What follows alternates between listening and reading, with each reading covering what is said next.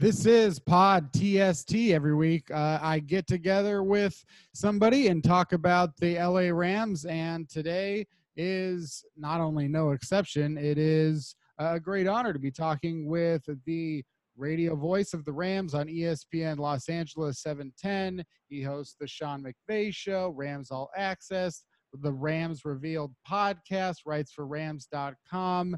He is JB Long. JB, is it fair to say that you uh, work uh, uh, around the Rams, that you cover the Rams? I eat, drink, breathe, sleep Rams. Yes, exactly.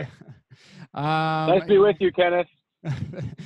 Thank you. Uh, Rams be with you as well, JB. Um, you know, you've been doing uh, this officially since 2016, but you know the Rams moved to Los Angeles at that same time, and along with yourself, there may be new Rams fans every week, which is something that the franchise obviously hopes for because they moved to LA.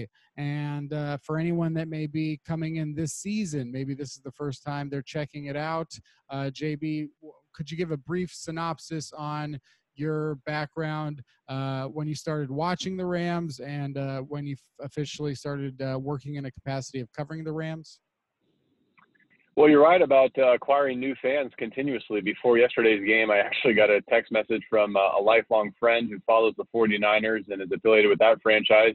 And he yeah. broke the news that his son told him that he's a Rams fan now. So uh, that's that's kind of how I went into Sunday Night Football on that note. But uh, I'm a lifelong Californian uh, born in the greater Los Angeles area, uh, grew up in Silicon Valley, uh, made an academic stop at South Bend, Indiana, and then kind of kicked around early career uh, stops in the Midwest in Tulsa, Oklahoma, in Florida before having a chance to come home to, to California and was doing mostly TV play by play when the Rams relocated to Los Angeles and created a, uh, a dream opportunity for me. I was uh, blessed to have the opportunity to join them at the start of a new era.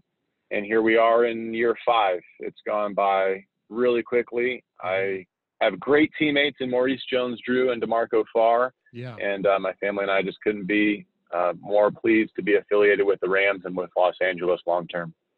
Yeah, and you know, you and uh, MJD and Demarco all did such a good job of covering what was such a difficult training camp and off season, and, and such an unusual off season in so many respects, and, and it was so hard. Um, I know for a lot of people to really uh, know what was going on with within football and and that i'm sure that included uh, people within the nfl as well you know but um, having you guys there at uh, training camp to put stuff out there at the uh, rams youtube channel i know um, was very helpful to me trying to find out what was going on with the rams every day. Uh, what was what, how, what was your feeling with training camp this year? How was that for you to get through given all the circumstances? Well, yeah, even a couple months removed, it's nice to hear that because we on the one hand, we're just thrilled to get back to work, right? I mean, that was the end of a long hiatus for just about all of us in the sports broadcasting world right about that same time. So the NBA, Major League Baseball, hockey, uh, NFL training camp all kind of started to ramp up, and it was uh, nowhere near normal for any of us. And it, it, broke my heart, honestly, to be at training camp and not have fans there, not be able to interact with players and coaches and fans the way that we normally do in Irvine, because that truly is one of the great seasons of the year uh, for all of us. Uh, but none of us are complaining. We are all happy to just have something to do and, and to have the optimism of a new season ahead. So it took some getting used to. Uh, we're all, you know, adjusting on the fly, and none of it's ideal, but uh, everybody's making good lemonade, I think. And here we are entering week seven with uh, at least the Rams bubble solidly intact. And kudos to all of those players and coaches and individuals who have made sacrifices and those in their extended network to uh, to make that go. Absolutely, absolutely, one hundred percent. Um, and speaking of uh, the coaches and the players, Sean McVay, you know, you've been there for all four of his seasons now, um, and you know, you you you talk to him on a weekly basis during the season. Um, but with regards to this year, is there anything different um, with Sean McVay this year, or how he's evolved uh, from you know a first year head coach to to now you know a veteran fourth year head coach Yeah, there's obviously some X's and O's and then some intangibles. I mean, I think he's uh, more committed to being multiple in his personnel, as we've seen, more committed than ever uh, to pounding the rock. You know, last night's game notwithstanding, I, I think that commitment has served his team well through the first third of the season, let's say.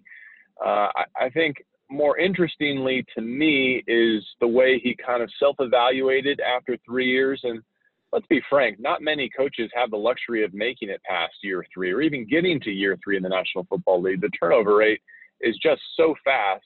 Um, mm-hmm. so to be a 30 year old hired for this job for the first time and to make it to year four is an outrageous accomplishment. But I also think it gave him a little mile marker as especially the contracts of his initial coordinators expired to just kind of mm-hmm. evaluate where do we want to go next and Wade Phillips was probably the most prominent example of that.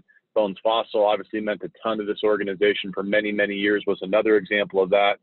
Um, but where I really see it showing up is I think the the intentionality with which Sean is approaching his individual relationships with players, with coaches, and then the way he's savoring every win.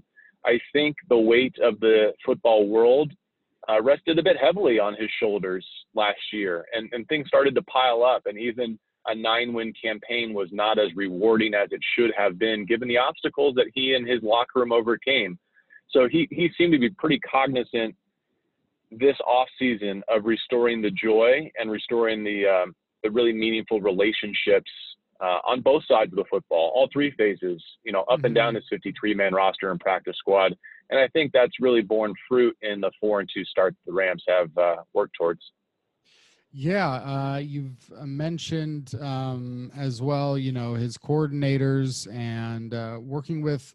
He's worked with several different coaches that have come in and out. Uh, you know, whether that was successfully or uh, going in another direction, like with Wade Phillips, Brandon Staley. Um, and I know that a lot of other people that I talk to have the question of what Kevin O'Connell and Brandon Staley um, have changed offensively and defensively. Um, in your words, how have uh, things changed with those two coordinators? Because it seems like Sean McVay, you know, he has a penchant for picking guys who become head coaching candidates, and he also elevates them as uh, potential head coaching candidates just by way of working with them and the Rams being successful during his tenure. So, how have O'Connell and Staley had an impact so far? Well, this is where 2020 is really different for me because I just don't get to be there firsthand and observe interactions as often as I do typically. So th- yeah. these are all kind of you know third third uh, degree removed observations of mine, but from what I've gleaned through Zoom meetings and through conversations with Sean, I think first and foremost, he really enjoys the opportunity to pay it forward. Clearly, he mm-hmm. was given many career breaks and many unprecedented opportunities because of you know his coaching connections and his uh, the roots of coaching trees above him, be it Gruden or Shanahan, that helped him rise through the ranks. And whether you're talking about KOC or Brandon Staley or Thomas Brown or any numerous others, I think he really, big picture, likes to pay those opportunities forward. And and I wouldn't be surprised if a few decades from now we're looking at a really robust coaching tree, the likes of which I think NBC did a great job of of delineating off of Bill Walsh during the 49ers game. Yeah. Um, you know, Brandon in particular, you know, it's it's a really interesting challenge for him because he comes from a great background. He comes from a really respected pedigree in Vic Fangio. Mm-hmm. And I think he has really borrowed a lot of what he's learned from his stops in Chicago and Denver and elsewhere. But but at the core, I think what qualified him for this job is the way he sees football and the way he communicates football. Sean McVay, for all of his brilliance, and believe me, he is brilliant, mm-hmm. is a world class communicator first and foremost. And I think, especially in Brandon, and from what I've seen and gotten to know of Kevin as well, they have that gift as as well as he does. To his extent, to his degree, who knows? You know, I think Sean's in a in a pretty elite class in that regard. But when you talk about finding the Sean McVay of defense, I think that communication piece, that level of comprehension, and the ability to translate it and teach it is maybe the through line that I see to Brandon Staley. And then since LaFleur, you know, left to Tennessee and then ultimately Green Bay, mm-hmm. they they haven't had that seat filled, the true offensive coordinator seat filled. And look, one empathizes with Jared Goff because even going back to his college days, it's been a carousel of voices in his ear in terms of position coaches and coordinators he's worked with. But he's managed all that well, and and I think he, uh, speaking of Jared, he and Kevin have a really nice relationship and some commonality there where you know, while Sean is, is occupied with adjusting schematics or play calling or even managing the team at a higher level, he's got someone who speaks his playbook language paired with Jared, you know, maybe sitting down on the bench looking at the device and going through the previous series in a way that he trusts, which, you know, seems to be paying dividends so far. We'll see how it goes the rest of the year. Uh, you know, you talked about as well just um, the offensive coordinators and the plans there with Jared Goff, who has worked with just quite a number of different offensive coordinators and minds and had a lot of uh, different people to speak to over his now going what into his fifth year in the NFL. Uh, just like same as uh, the Rams in LA and yourself as well, as we talked about those five years. Um, and Jared Goff has been there the whole time that you've been there. So you've had as good of a look as Goff at Goff as anybody. And he's coming off of, you know, one of his definitely his worst game of this season uh, in terms of the statistics and just how the 49ers um, were able to shut down the Rams passing game in a number of ways that go outside of just Goff's performance. Um, there were, you know, dropped passes and they played good defense. Um, and Jason Verrett seems to be one of the better cornerbacks in the NFL this season. So uh, there were a lot of factors going against um, the Rams passing attack on Sunday night, and you tweeted out today as well um, that you didn't feel that Jared Goff had that poor of a game. So if you could just uh, talk a bit about Goff's performance against the 49ers and uh, the evolution of another person, which is, you know, the evolution of Goff over his five years, anything that surprises you about Goff uh, this season? Well, you know, Kenneth, that meme that's going around, kind of where it started and and how we're doing now.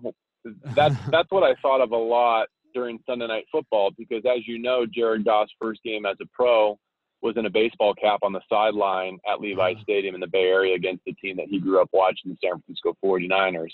And to see him back there five years later as I think a top 10 quarterback in the league, uh, even a top five quarterback, according to Pro Football Focus, going into that. Certainly one of the more efficient quarterbacks in the league. Now a captain of the Los Angeles Rams. Um, I, I thought that was a nice milestone along the way. Now it would have been great had he got that win to kind of complete what was I think his 60th career start on the week in which he turned 26 years of age. Mm-hmm. But hearing you kind of pose that question, it clicked for me. I think a thought that I've kind of been dancing around all day on this Monday as I prepare for the Coach McVay show, and that is I hope that the week five, what was that week? Yeah, week. Where are we now? Week six. I lose track. Yeah, yeah. The 49ers the lost. Six. Yeah, yeah. The 49ers loss. The the thought that I was trying to wrap my mind around is uh-huh. hopefully uh, representative of what the new floor for Jared is. Mm-hmm. That was an off night in some ways for him. It was definitely an off night for Cooper Kupp. Uh, Robert Woods, while he made an excellent diving play, had some opportunities as well. Like they left a lot of offense on the field, and no one associated with that offense would say that's that's how we wanted to play last night. Mm-hmm. But that being said, if that's the worst performance of the season so far for Jared, and if that proves to be one of or his worst performance of 2020, the Rams are in a really, really excellent position at quarterback, and I think it speaks to the strides that Jared has made throughout his career, but especially in this trying offseason coming off of, you know, I think a year that some people saw in 2019 as a regression for him. Um, yeah, when I think that, you know, 2020, I, my feeling was definitely that, you know, regression uh, was going to happen for Jared Goff in the uh, positive direction. And, and, you know, we have seen that um, definitely over the course of these first six starts, um, an improvement over where he was last year, and, and definitely closer to the Jared Goff um, that took the Rams to the Super Bowl in 2018. So, you know, interesting to see how he will respond moving forward with the Bears next week. The Bears were another team that he did struggle with against in uh, 2019. So, opportunity on Monday night against the Bears there. But um, a couple players who many fans were hopeful were going to be part of the offensive game plan um, up to this point, even though they are only rookies, was Cam Akers and Van Jefferson. I believe they combined for four offensive snaps last night. And, you know, Van Jefferson's playing time has uh, decreased as the season goes on. Um, Cam Akers seemed to be healthy, but at the same time, Darrell Henderson seems perfectly capable of handling those duties on his own for the most part. Of course, with Malcolm Brown taking over about half of the snaps because of his experience, and Cam Akers maybe not able to play on all passing down. So um, it's it's you can see why those players aren't playing. But Sean McVay has not necessarily held back rookies in the past, like Cooper Kupp or anybody that's been able to contribute. Jordan Fuller being an example from this season. Uh, JB, would you say that there is any concern about um, the rookies performing when the Rams could definitely um, use help at certain times so far this season? You know, I could see it a couple of ways. Um, you know, if you look at their top four picks, I think just to expand your thought, they played 22 snaps combined, mm-hmm. with Burgess getting nine and Lewis getting nine. And and given the snap total that the defense played in that loss to San Francisco, that's where my attention is drawn more so. Mm-hmm. Um, with Lewis coming off of that um, that injured list and getting his feet wet against Washington, I was hopeful, perhaps unrealistically hopeful that his length and physicality and run stuffing reputation from Alabama could have been a force against the 49ers. In retrospect, that's probably asking a bit much above the neck for a, a, guy playing his second game as a pro to take on Kyle Shanahan's rushing attack, True. which is, I, I think, as complex and challenging as, as any in the National Football League. So that that probably should have been anticipated better by me. Um, I tell you what, taking a second look at the game today, I can't help but wonder if that game was the start of something for Terrell Burgess because as much as it felt like in real time that Ramsey was taking over more opportunities against Kittle in that second half, it actually, upon second glance, looked like it was Burgess, the rookie, um, who was getting those reps. So even though there was limited opportunity there, I thought that was a pretty strong vote of confidence, and he held his own. And I wonder if that's not the start of something as the Rams start to leverage their safety depth in a way that maybe they haven't to this point to their advantage. We'll see if that's the case. They need Jordan Fuller back to do that. But look, I, I understand the overall sentiment. I was very high on this rookie class coming out of training camp. I think the two rookie safeties were the story of training camp, mm-hmm. likewise Van Jefferson. But now here we are approaching the bye week, and what have you gotten out of this rookie class so far? Not much to show for that promise yet. Mm-hmm. Not to mm-hmm. say that they're not going to be big contributors by season's end. I think in some ways it's actually a nice luxury to have that they haven't been thrust into major roles because it means that the uh, depth chart above them has actually been uh, been held up pretty well compared to what your peers in say San Francisco are dealing with. Uh, and last question here for you, JB. Another um, entity, just like uh, the Rams and you know Sean McVay and Jared Goff and yourself being a part of this move to Los Angeles was SoFi Stadium, and you've been a part of watching that happen and develop over so many years and, and this was to be the season that SoFi opened and, and would draw in you know a million fans to, and then more around Hollywood Park. And unfortunately circumstances outside of the Rams control and the end of everybody's control um, has prevented that from happening. But given that this is uh, still the debut of SoFi Stadium and it will be on Monday Night Football, showcased against the uh, Chicago Bears next week, and a lot of people will be getting a look at SoFi Stadium. Do you have any thoughts on what you've seen from SoFi Stadium so far, and uh, the the general thoughts around the you know the organization uh, of how they've approached this without fans? Well, Kenneth, I, have been guilty before of saying like it's not often that something with a five billion dollar price tag lives up to expectations, right? And and I had to check myself, realizing something five billion dollars like this has never been built before. There there's mm-hmm. there are no parallels in terms of expectations, but you know what I mean in terms of you know the hype that we put on anything that's four or five years in the making. It's really really tough for it to deliver on its promise. SoFi Stadium, believe me when I say it does and then some. And I say that with enthusiasm, with exuberance. but you know, in my chest, I really am crestfallen. You know, mm. all all of this is relative to much more serious things that we're dealing with as a as a society and a culture right now. But purely from a football standpoint, and even as a father and a friend of football fans, like I was so looking forward to bringing my wife and my sons to SoFi Stadium. I was so looking forward to our friends and neighbors being able to join us for nights like this against the Chicago Bears in front of a national audience. And here's the silver lining that I've kind of taken some solace in is I continue to be blown away every time I walk in and I can feel my pulse kind of just elevate and the hair on the back of my neck stand up every time I walk in that facility. And while I wish that we had had the grand opening that I think Stan Kroenke and Kevin Demoff and the Los Angeles Rams and everyone who was involved with this project deserve, the good news is we get to have hundreds of grand openings now moving forward because every time you or my sons or my neighbors or any of the Rams fans or any of the NFL fans get to come visit Los Angeles and set foot in this world class venue, I and those of us who have been there will get to have those same feelings over and over again for many years, I believe, as we witness it and experience it through their eyes.